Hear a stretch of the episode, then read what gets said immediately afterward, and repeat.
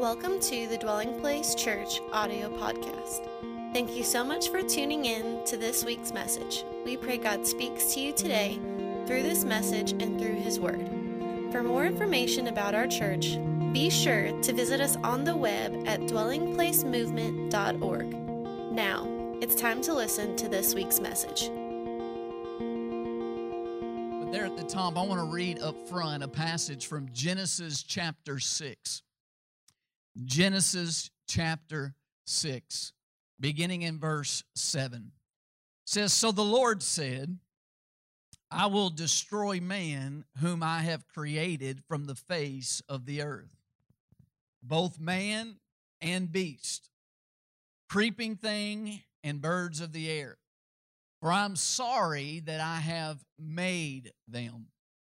But Noah found grace in the eyes of the Lord. This is the genealogy of Noah.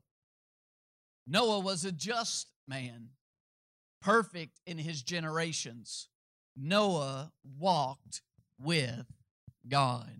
I want to preach a message today titled Noah Outstanding Walk and Woodwork. Outstanding Walk and Woodwork. Let me pray. Father, in Jesus' name, I thank you for the work of Jesus Christ. I thank you that it's because of his finished work that, Lord, we can be right and righteous before you.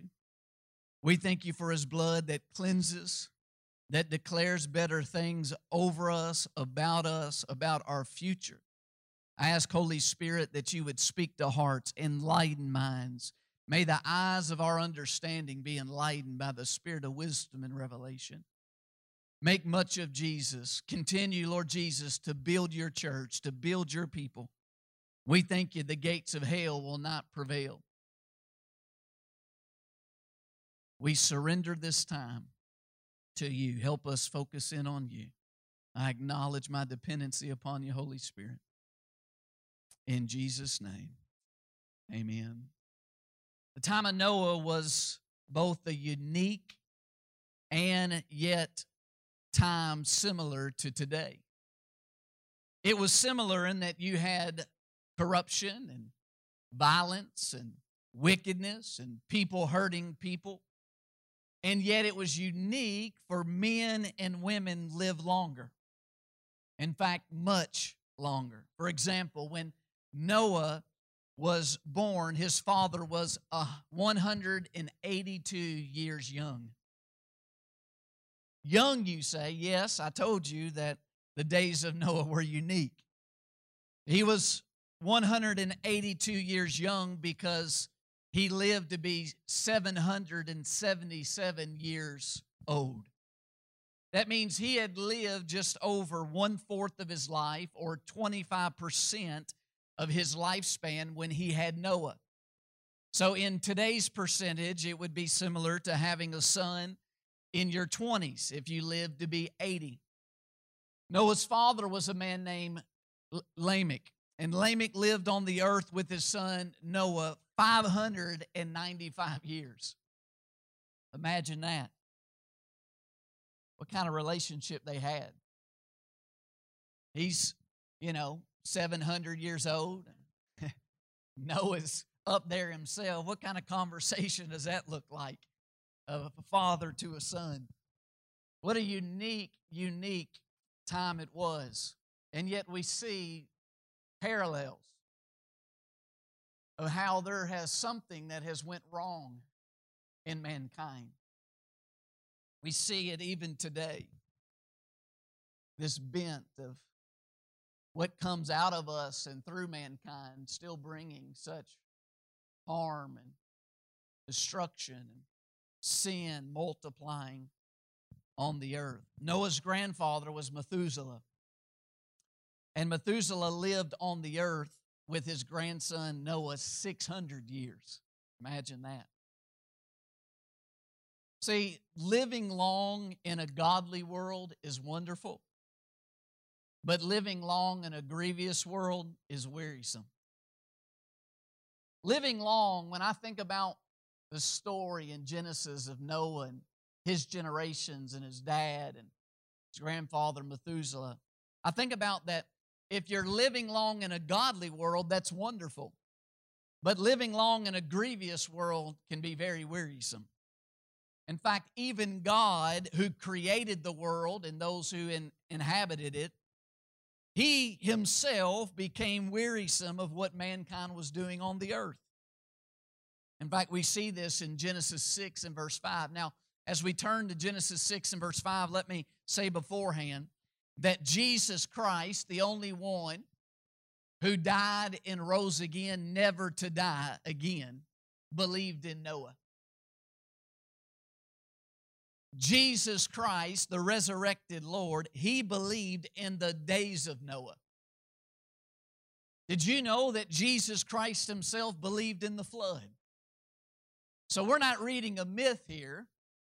We're reading an account, a historical account that Jesus Christ himself believed in, spoke of. It's very important that we realize that this morning. In Genesis 6 and verse 5, it said, Then the Lord saw that the wickedness of man was great in the earth, that every intent of the thoughts of his heart was only evil continually. And the Lord was sorry that he made man on the earth, and he was grieved in his heart. So the Lord said, I will destroy man whom I have created from the face of the earth, both man and beast, creeping thing and birds of the air, for I'm sorry that I have made them. Verse 8. But Noah found grace in the eyes of the Lord. This is the genealogy of Noah. Noah was a just man, perfect in his generations, means mature, blameless. Noah walked with God. And Noah begot three sons Shem, Ham, and Japheth. I used to get confused because I, I grew up when I was a, a young kid watching the Three Stooges. And there was Shem, you know, who was a part of it. So when I read this story, I would think of that. But Shem, Ham, and Japheth. So don't get confused this morning if you're a Three Stooges fan. But the earth also was corrupt before God, and the earth was filled with violence. Verse 12 So God looked upon the earth, and indeed it was corrupt. For all flesh had corrupted their way on the earth, and God said to Noah, The end of all flesh has come before me, for the earth is filled with violence through them. And behold, I will destroy them with the earth. Notice God says that the earth is filled with violence through them. That it was through mankind that wickedness and violence and difficulty was upon the earth. So we see in this story of Noah that through mankind the world becomes filled with violence and wickedness, and it's through a man the world will come to rest from its striving, violence, and wickedness. Through a man, a flood will be brought in on the world. A world that's already flooded with ungodliness through ungodly persons. This man is named Noah. And Noah means rest. It seems apparent that there was a prophetic revelation concerning him around the time of his birth. For his father says in Genesis 5 and 28 Lamech lived 182 years, and he had a son. And he called his name Noah, saying, This one will comfort us concerning our work and the toil of our hands, because of the ground which the Lord has cursed. Notice this there's this prophetic declaration about Noah that through his life will come this rest. That where there's been work that has been cursed, Noah will lead to this clear rest. In Genesis 6 and 13, we continue to read, and God said to Noah, The end of all flesh has come before me. For the earth is filled with violence through them, and behold, I will destroy them with the earth. Make yourself an ark of gopher wood. Make rooms in the ark and cover it inside and outside with pitch. This is how you shall make it. The length of the ark shall be 300 cubits, its width 50 cubits, and its height 30 cubits. There's actually been amazing uh, experiments and scientific uh, experiments done by people in different universities of the perfect scale and the dimensions when it comes to a vessel being able to survive a, a severe storm. Uh, these are people that are not necessarily even Bible believing, but have done research uh, on these type of dimensions.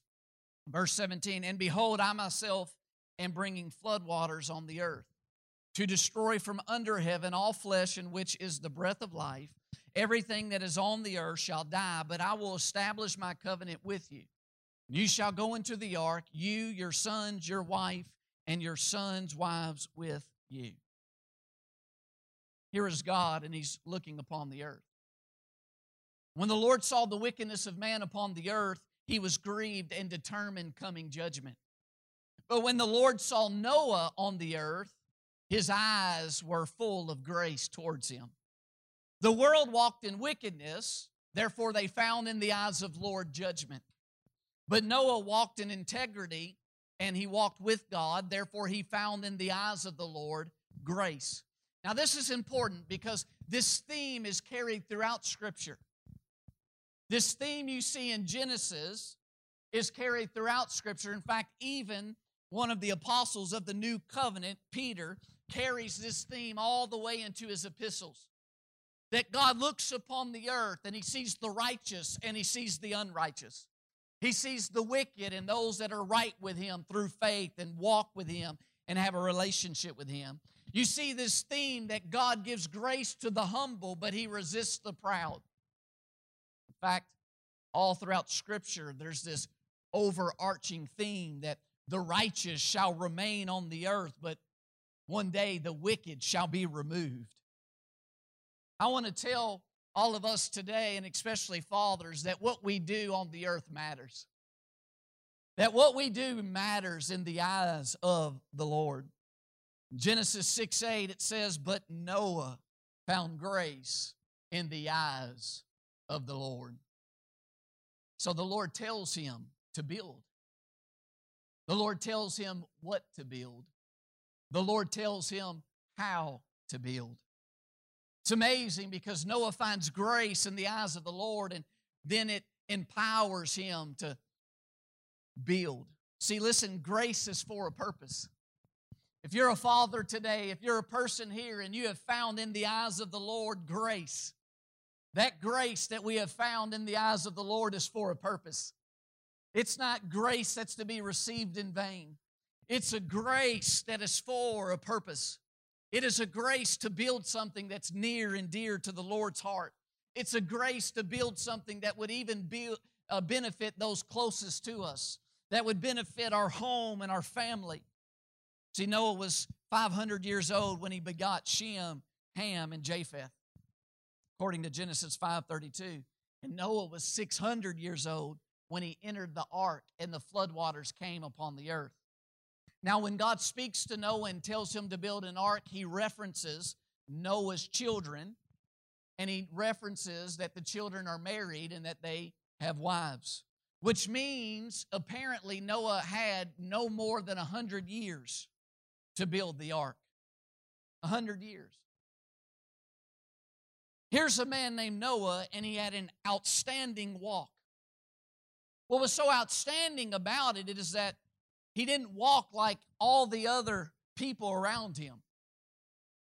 See, what makes something outstanding is that it's not common, it's not the norm, it's distinct from the common ways things are done. That's what makes it outstanding. And, and Noah had this outstanding walk that allowed him to then have some outstanding work.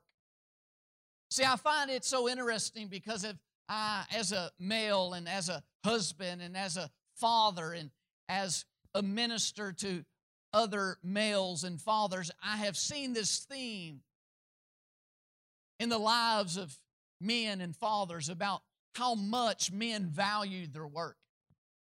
You, you see this significance oftentimes that males find in achievement and what they put their hands to. But what stands out to me in this story about Noah is Noah had an amazing achievement. He had an amazing work. But his work flowed out of first his outstanding walk. What it says something to us is that for us to actually, as men, and even all of us as people created in the image of God, to ultimately find rest in our heart and to find a sense of significance and value in our heart, it has to be rooted deeper than our work. It has to be rooted in our walk. It was Noah's outstanding walk that led to him having outstanding work before God.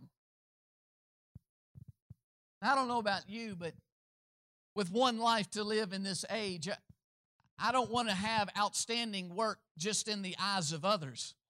I want to have outstanding work in the eyes of the Lord. That if and if we're going to have outstanding work in the eyes of the Lord, we see an important theme here in the life of Noah is that he first had an outstanding walk. I want to tell some young males in here today.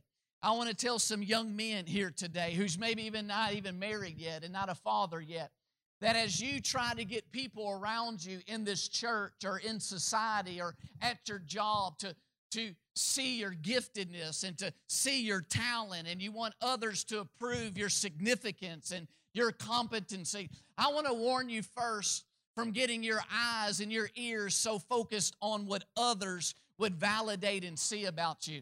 That first, the priority we see in the life of Noah before focusing on having others value our work as outstanding is getting an outstanding walk. That getting first character and getting integrity and getting a base of intimacy with the Lord. I just want to encourage some people, maybe even you're old and haven't found it yet, men or women. I want to encourage some people to understand the priority first if you're going to find rest for what your heart longs for is to get an outstanding walk with God. An outstanding walk with God. Then we can have outstanding work in God. Every day Noah worked on building the ark. The Apostle Peter said he was a preacher of righteousness.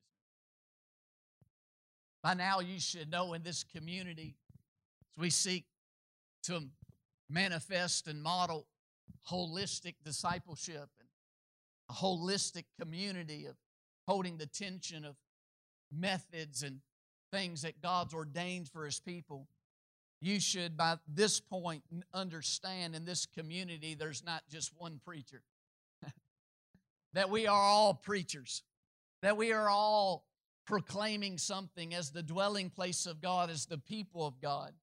That there's not just one preacher in a pulpit on a stage, but we are all preachers and all making a declaration by what we do daily. And when Peter talks about the life of Noah, he said that daily he was preaching righteousness. 2 Peter 2 and 5, he says, God did not spare the ancient world, but saved Noah, one of eight people, a preacher of righteousness, bringing in the flood on the world of the ungodly. Here he is with every tree cut. I cut some trees down this week just to feel like Noah. Should have sharpened my blade before I did, but it's a free workout. But with every tree cut, every log chiseled, every board fastened, he's preaching that this world is under judgment and is passing away. With every sore muscle and every callous finger and every 10 hour day, he's preaching that God is going to create a new earth where righteousness dwells and the righteous flourish and the wickedness is removed.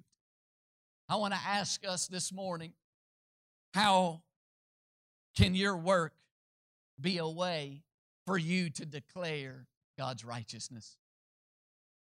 How can your work be a way that you preach and declare God's righteousness? In fact, in 1 Peter 3 20, it says, that in the days of Noah, there was the long suffering of God waited patiently in the days of Noah while the ark was being prepared, in which a few, that is, eight souls, were saved through water. It's amazing because, listen, God could have built the ark. He could have built the ark in a blink of an eye, but He desired it to be built through a man, since it was through mankind that the world was filled with dissipation. As man dissipate The word dissipate means to be scattered in various directions. You heard of scatterbrained? Well, listen, all mankind became scatterbrained by sin. They were scattered in various directions, serving themselves and in wickedness, and they had lost sight of the sole focus of why we are created to live in fellowship with our God and Creator. God wants to work through a man to resolve what has came through man. I want to tell you today that where dissipation, unrighteousness, or ungodliness has came through mankind, maybe men and women at your workplace, maybe men and women in your neighborhood, that God then wants to work through us, men and women, to bring righteousness to those areas. That when we think about how can such hurt and evil happen on the earth, why does God sit back? He, he doesn't sit back. He created you. And when God sees wickedness that has came through mankind on the earth, he looks for a man and a woman, he looks for a person who will allow them to let God work through them to bring His righteousness, to bring His character, to bring the work of His Spirit to an area. That's why you're here today. That's why you're on the earth today. So God waits with long suffering and patience as Noah builds the ark. God waits with long pa- with long suffering and patience for someone like Noah who will through their work declare day after day God's righteousness in that field of work. God waits patiently and He suffers long as He waits for one of us who says, You know what? I'll be a vessel to partner with God and to preach His righteousness, to preach His goodness, to preach His love and His grace and His character in this line of work, in this sphere of work, in this field of work. Genesis 6 8 says, But Noah found grace in the eyes of the Lord. I want to use this phrase for our remaining time found grace in the eyes of the Lord and use it for a New Testament application. When you look at the life of Noah and you think about him having an outstanding walk and having outstanding woodwork, I see two major components, two major themes of why he had an outstanding walk and why he had outstanding woodwork. And those two th- uh, themes were focus and diligence. Focus and diligence. When you think about focus, notice he found grace in the eyes of the Lord.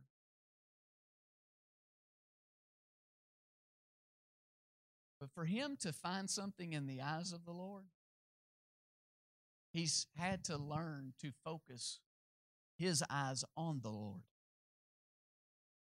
You see in Noah this New Testament application as all the Old Testament was given to bring instruction and admonition to us who live in the days we live in. See, to find something in the eyes of the Lord means you are looking at the eyes of the Lord. You see in Noah his ability to stay focused, to not be scatterbrained and dissipation like the world around him. But he had this ability to stay focused. He had learned to keep his eyes on the Lord. Now, what's interesting with Noah is that Noah did not just have to do this for his generation. Like when you study about the life of David, it said that David served God in his generation, singular. But when you look at the life of Noah, the Bible says that he walked with God for generations, plural. He was perfect in his generations because he lived so long. What you see here is an amazing focus because how many of you know that with each generation things change? Like it's interesting now, ESPN and places they'll they'll get these upcoming basketball stars or sports ath- ath- athletes, and they'll play like the 80s game with them, sometimes the 90s. And they'll take gadgets and items that were popular in the 80s and and 90s, and they'll ask this new athlete who's 19 years old, 20 years old, to describe or name what it is. And it's amazing because they won't know. They won't know about the phones that most of us grew up with. They know iPhones. They don't know the, the phones that you got to use your finger and circle around. You ever seen the video of the, the young high schoolers and how long it takes them to try to figure out how to use one of those rotary phones back in the day? In fact, if you find one of those at a yard sale, pick it up. Common colors, black, $25. They go for red, will sell for 100 Just trying to help you live missional give to the building campaign. So, listen, with the changing of times, generations change, habits, priorities change. But with all the generations and the changes that took place, Noah remained focused. His eyes remained on the Lord. Gadgets changed, but his gaze didn't change. For generations, he walked with the Lord. Things came and went, but his focus remained. Now, think of all that was happening around him that he could have looked at instead of remaining focused. I mean, there's all kinds of wickedness, there's all kinds of injustice, there's all kinds of ungodliness. The Bible says it was like a flood of wickedness upon the earth. Not just a little, but everywhere you look, you saw corruption and, and evil and hurt and pain. And yet, in all his generations, Noah remained focused, having his eyes on the Lord. Think about it. Every time Noah looks at the violence and flood of dissipation around him, God waits. Righteousness waits. Every time Noah gets distracted and begins to focus on what others are or aren't doing, God waits. His family waits. Every time Noah is distracted by the wickedness of others, his focus is on that which is going to pass away. Every time Noah is distracted by the walk of others, his focus is off of his own walk. In fact, I think about what Dr. James Richards says. See, when we are distracted, it's easy to become judgmental. Because judgmental people, listen, are distracted people. In fact, Dr. James Richards says this, and I quote Judgment is a tremendous defense mechanism. Those who live in judgment always keep their focus on others in order to avoid dealing with their own issues. We think today it's so easy to focus on the wickedness and the wrong and the tension and what's taking place on the world. Imagine Noah. Generation after generation, he's tempted with the same thing a world that is filled with corruption, and yet you see while he had why he had an outstanding walk with God and why he had an outstanding work in God is he had this ability to remain focused. His eyes stayed on the Lord. He didn't get distracted of what was happening around him. See, listen, if Noah were to stay distracted, the ark is never completed. And if the ark is never completed, those that he can save, those that he can rescue, those that he can influence, come on, those that he can would not be safe and spared. See, if he stays distracted with judgment on those around him and the ark is not finished, listen, he brings judgment on himself. You see this New Testament application because the Apostle Paul Later in 2 Corinthians 3:18, he writes to the church of Jesus Christ under the new covenant to you and I, and he says, Listen, transformation happens as we keep our eyes fixed on the Lord.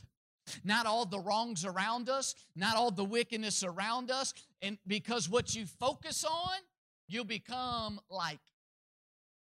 That's why Psalms 1 starts off says if you want to get to experience the blessedness of the Lord, a life empowered by the Lord, then you better watch sitting with the scoffers. You better walk, watch where you walk and who you walk with, because what you focus on will begin to affect you.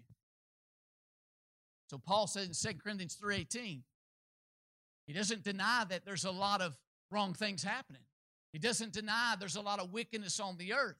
But he says, if you want to be changed, to be transformed, to possibly have an outstanding walk that leads to outstanding work, he says, but we all with an unveiled face, beholding as in a mirror the glory of the Lord, are being transformed into the same image from glory of glory, just as by the Spirit of the Lord. It's as we behold the Lord as in a mirror.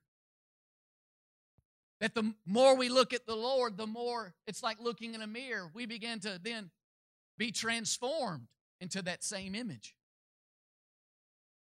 I want to tell some people today that this is a, maybe a difficult day for you. You think of your father. You think about the image of your father. Pastor Craig already made clear there's only one perfect father, and he's God Almighty, the everlasting Father revealed through Jesus.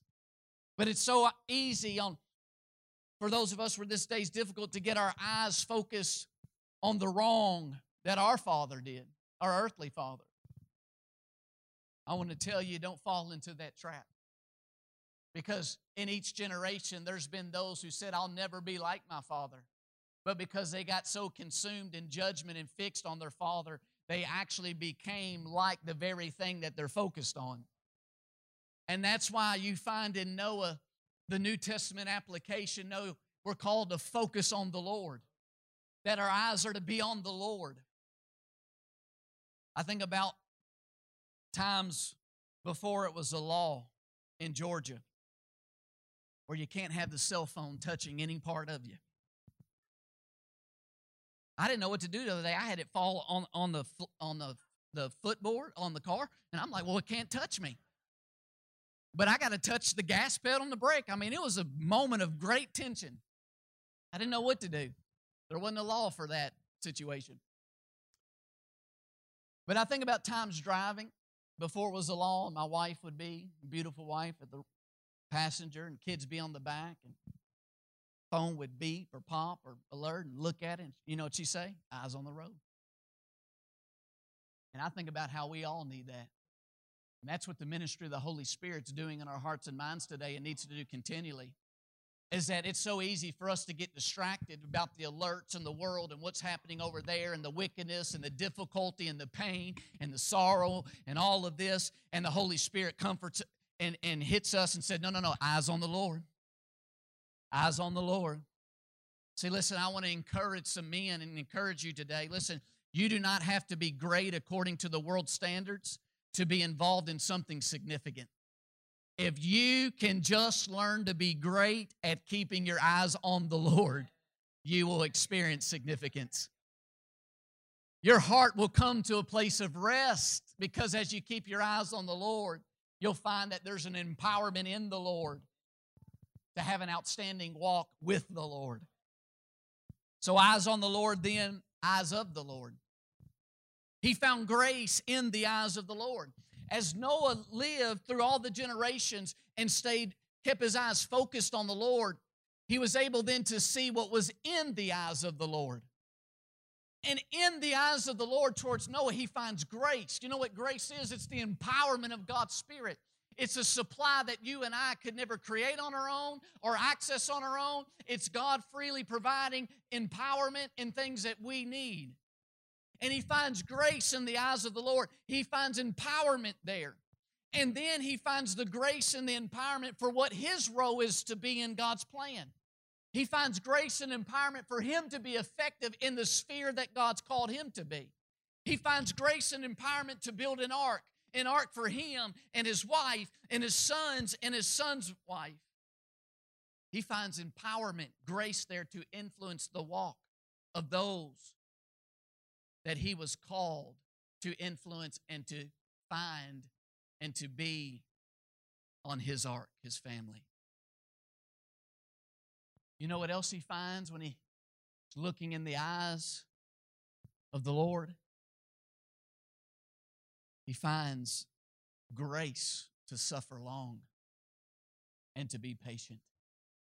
Why? Because remember, the Lord's looking down on earth at all of the wickedness and all of the corruption and all of the ungodliness and the injustice. And yet the Lord is waiting patiently. And the Lord is with long suffering. And so, as the Lord looks upon the earth with long suffering and patience, and Noah sees in the eyes of the Lord, guess what he sees? He sees grace to suffer long and to be patient. Noah also is having to be patient. Noah also is having to suffer long. Why? In the process of building the ark. It could have been close to 100 years. But as long as Noah keeps his eyes on the Lord's eyes, Noah sees in the Lord patience and long suffering, the very thing Noah needs in the process of building an ark. Fathers, I want to tell you today we need some patience and long suffering in building an ark for our children to be trained and raised in the ways of God and dealing with them and patience in the four million questions. but as long as we keep our eyes on the Lord, we'll find in the eyes of the Lord grace and empowerment to be patient, to suffer long. Listen, it's the same for your work. It's the same for what God has you doing. it's the same for that field and that career and that workplace where you're to be a preacher of righteousness. That if you'll keep your eyes on the Lord, you'll find grace to empower you to be able to preach and declare the righteousness of God by how you live in that business, in that career, in that field. See, listen, how did Noah know what to do? Noah only knew what to do as he kept his eyes on the Lord. And as he kept his eyes on the Lord, he saw in the eyes of the Lord an ark. And he not just saw an ark, he saw how to build the ark. And he saw the way to build the ark. See, listen, we all don't see the same thing in the eyes of the Lord because we're all just a member of the body of Christ and we have different gifts. We have different passions. So you only know the specific role you're to play in this community, in the kingdom of God, as you see it in the eyes of the Lord. Because grace is there, and guess what spiritual gifts are called? Grace gifts, cherished gifts. Guess what the specific ministries of the Lord are called? grace ministries. And it's only as we see in the Lord our unique way that He shaped us, given us spiritual gifts, used our life story and our experience, and formed us to the specific part of the building process that we're to play in. Now, this is very important because you got to understand in Noah's day, an ark had never been built. In fact, most are in the consensus is that it had never rained at this point from the heavens down that the Lord still watered the earth from, from with beneath and it came up and from the dew of heaven. So Noah, how does Noah know to do something that he's never saw before? Because his eyes are on the Lord, and in the eyes of the Lord, he sees his specific role, his specific giftedness. He sees how the Lord wants him to have outstanding work and what he's to put his hands to. He begins to find the uniqueness of what he's created in God to play in the work of God. So the Lord tells him to build, what to build, how to build. What do we see? Grace is for a purpose. Grace is to build what the Lord wants to build. And fathers, we also are called to build, build an ark for our family. We are called to build a context for our children to know the way to the new heavens and the new earth, the way named Jesus, that Jesus alone is the way to a new earth and a new heaven where there is no wickedness, where only righteousness flourishes, where peace is abounding, where a lion lies down with a lamb.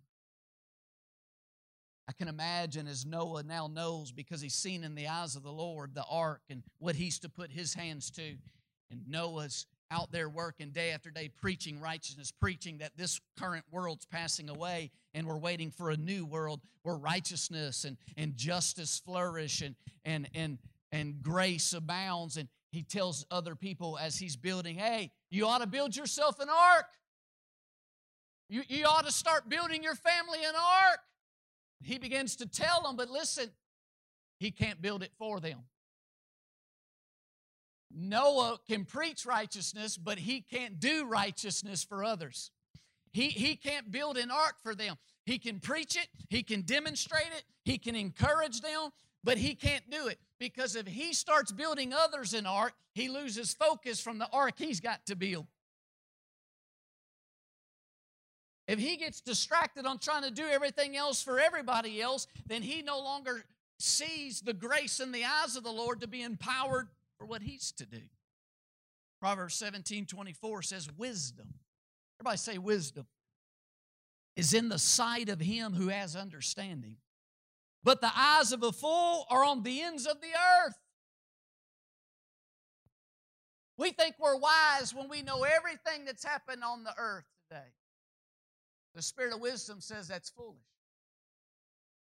I'm going to go ahead and tell you. And I can take heat for it and I'm fine with it. But I'm going to tell you not all, but a lot of the anxieties that Jesus warned would be in the last days is because we have access to so much information globally that for generations people could never access that much. And we are not wired to be able to be scatterbrained, meaning have our eyes on all of the wickedness, all of the wrong, all that's happening, and still stay focused on the Lord and find grace there for where we're at. Go ahead. Don't go ahead and clap. Don't hold back. Give the Lord praise. See, I, I wish I could solve every need on the planet, but I can't. I'm not Savior. I'm not Almighty. I can only do what I find in the eyes of the Lord, His grace to empower me to do. And every time Noah gets distracted and he loses focus on, on, on, what's happening around him, listen, he loses focus on what he's to put his hands to. And God waits. The new earth waits. So we see the key to Noah's outstanding walk and outstanding woodworking is focus. Then we see it allows diligence. Stay focused, stay diligent. Let me talk to you about diligence. The text of the story in Scripture says that Noah built an ark and he built an altar. He built an ark and he built an altar. He built a walk with God and he built a life of working with God. Fathers, we would be wise to do the same. Fathers, we would be wise to build habits in our life that keep us focused on Jesus, that keep us focused on the Lord, that helps keep our eyes on the Lord, that then enables us to be diligent in the grace that the Lord empowers us for and what to do. You see, this diligence in the life of Noah, he walked with God. He walked with God. And a New Testament application for you and I here today is that when we walk with God like Noah did, we find what Noah means Noah means rest. When we walk with God like Noah did, we find what Noah means. We find rest. Why? Listen. Because our walk is based on our focus. I saw, well, I didn't see a lot of you because I came in right at time to start worshiping, but I see week after week, most of you walk in here. And I've never seen any of you walking in here backwards like this. Why? Because you walk after your focus. Noah was able to be diligent in walking with God because he had learned to keep his eyes on the Lord and to stay focused on what he saw in the eyes of the Lord. And because our walk is based on our focus, if our focus is on the eyes of the Lord, we will find in the eyes of the Lord His grace. And His grace is what empowers our walk. So staying focused leads to staying diligent. Diligent in our walk with God because of the focus of our eyes on God. In fact, the writer of Hebrews says we should stay be diligent to enter that rest. That we should diligently seek to find this rest. It is to be out of resting, secure in our walk with God, that we are empowered to work with God. Listen, when we have an experience that rest that Noah signifies in our heart, then we start working and doing a lot of things to try to find only what a relationship and an intimate relationship of walking with God can provide. We start trying to find rest and significance in what we do instead of whose we are. That behold, what manner of love the Father bestows on us. That now we are the children of God. It's out of that rest of walking with God that we are then empowered to work with God. Because it's difficult to be diligent in our walk if we are walking in our own human power and ability. So, as he diligently walks with God, he experiences a rest. He's no longer seeking to find significance and approval, validation in his accomplishments and in the outward. His heart's at rest, finding all of that in his walk with God. Now and only now is he in a safe place to be empowered to work with God. Because now his work is not working for God, it actually is working with God. It's flowing out of his walk with God. See, if, you, if we have a walk with God, then we can work with God. When we don't have a consistent walk with God, we start trying to work for God. Let me just humbly remind all of us today He's God. He ain't impressed with my work. Are you kidding me? Not impressed. He's God. So He's not wanting us to impress Him with our work, He's wanting us to work with Him. And it's flowing out of our walk with Him. When we walk with God, it is from the rest of God that we are empowered to work with God. I'll say it again. When we walk with God, it is from the rest of God that we are empowered to work with God. We seek from just having our own works to experience working with God. The writer of Hebrews speaks of this as no longer having our own works, it's like the Apostle Paul spoke of it. He said, We are now workers together with him, as though God were pleading through us. We're no longer living from ourselves, but we're living from faith in the ability and the sufficiency of the indwelling Spirit of Christ. 2 Peter 1 and verse 5 as the band comes.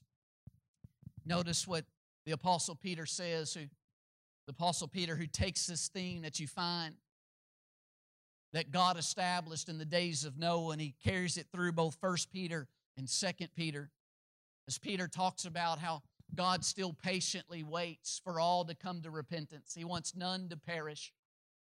He waits to perform and bring about the new heavens and the new earth. The Apostle Peter in 2 Peter 1 5 says, But also for this very reason, giving all diligence, add to your faith virtue, to virtue knowledge, to knowledge self control, to self control perseverance, to perseverance godliness, to godliness brotherly kindness, and to brotherly kindness love. For if these things are yours and abound, you will be neither barren nor unfruitful in the knowledge of our Lord Jesus Christ.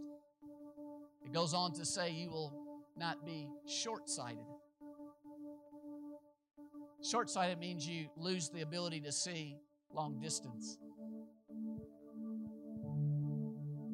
It says, listen, diligent to add to our faith.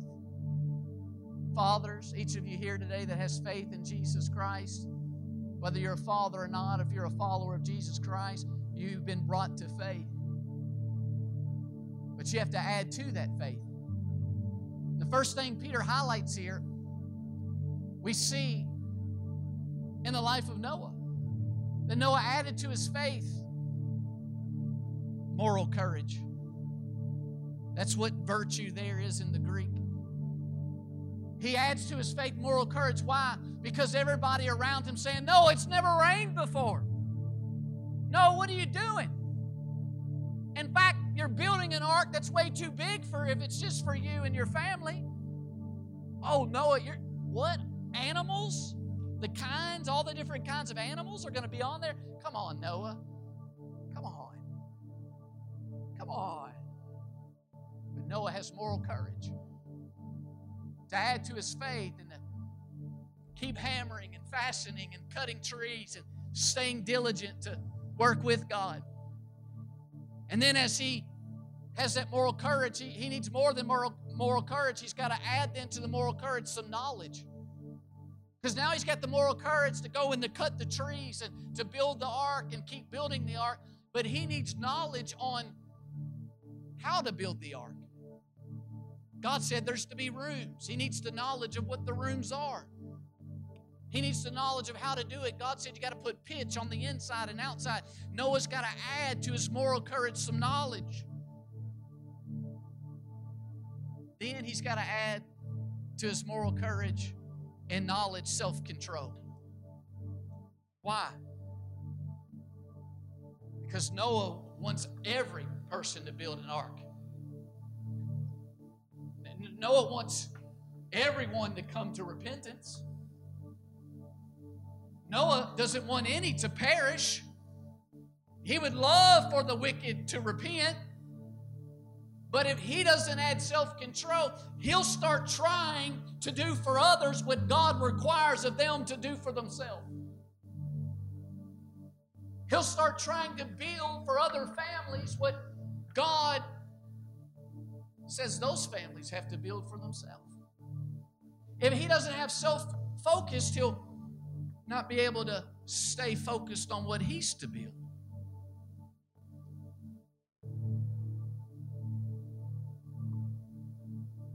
Some of us feel so overwhelmed because we're thinking, is the global circle my concern?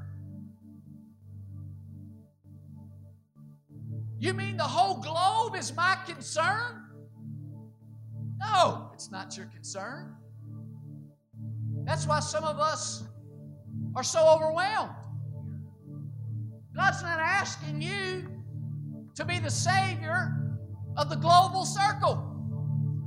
He's asking you to keep your eyes on the Lord and what you find grace for in the eyes of the Lord to be faithful in that circle. Needs self control. But he also needs beyond self control He's got to add to that perseverance. It's one thing for us as followers or us here today to get focused on the Lord for one season, or for one day, or for one year. It's a whole other thing to learn to persevere, staying focused on the Lord staying focused on our circle He has called us to build for, to influence, to serve. He's got to persevere in it. And persevere is this unique word that we like to sort of not give the full translation in the English because it's not persevering, gritting our teeth, and mumbling and complaining on the inside. No, no, it means cheerful endurance. Like Jesus, who cheerfully endured the cat of nine tails and the cross. He didn't once on the inside murmur say, I don't deserve this. He cheerfully endured for the joy set before him. The joy of that now his word can go forth and he can try and seek to draw you to him, to forgive you.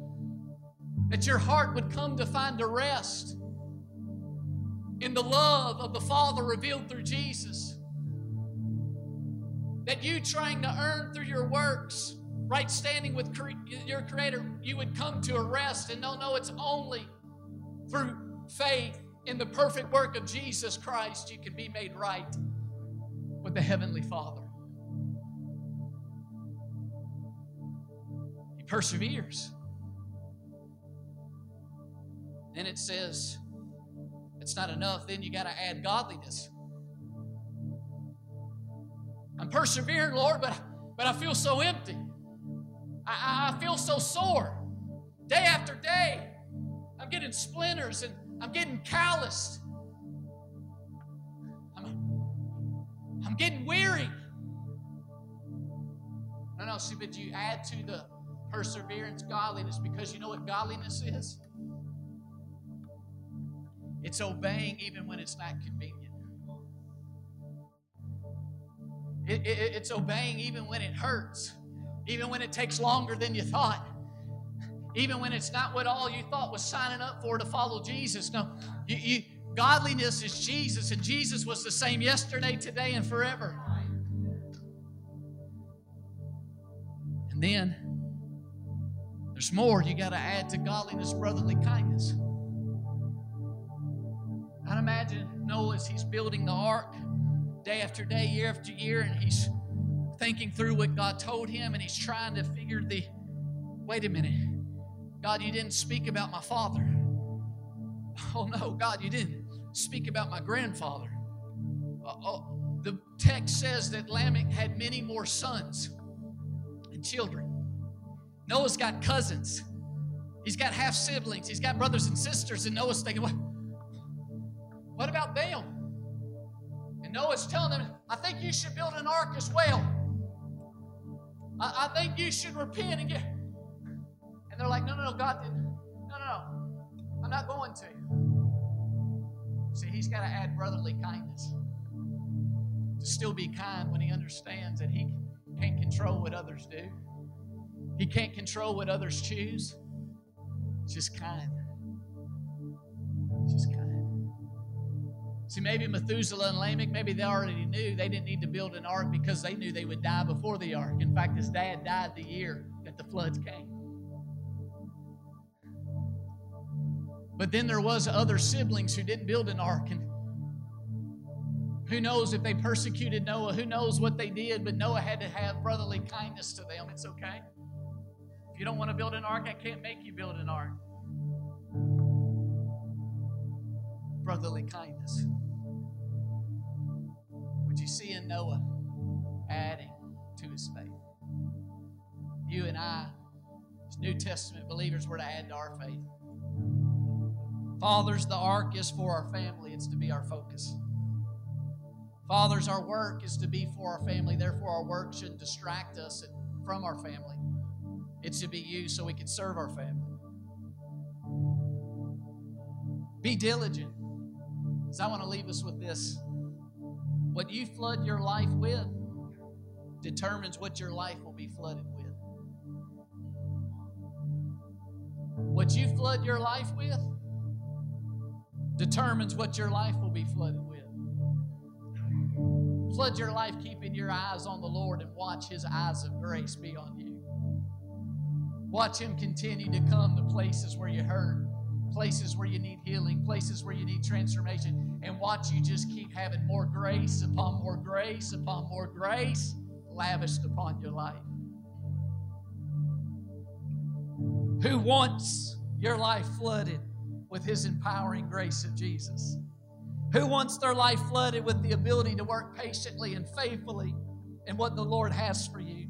Who wants to see an ark of God's salvation perform for your life, for your family, for the circle God has called you to influence? Thank you so much for listening to this week's message. If you would like more information about our church, be sure to visit us on the web at dwellingplacemovement.org.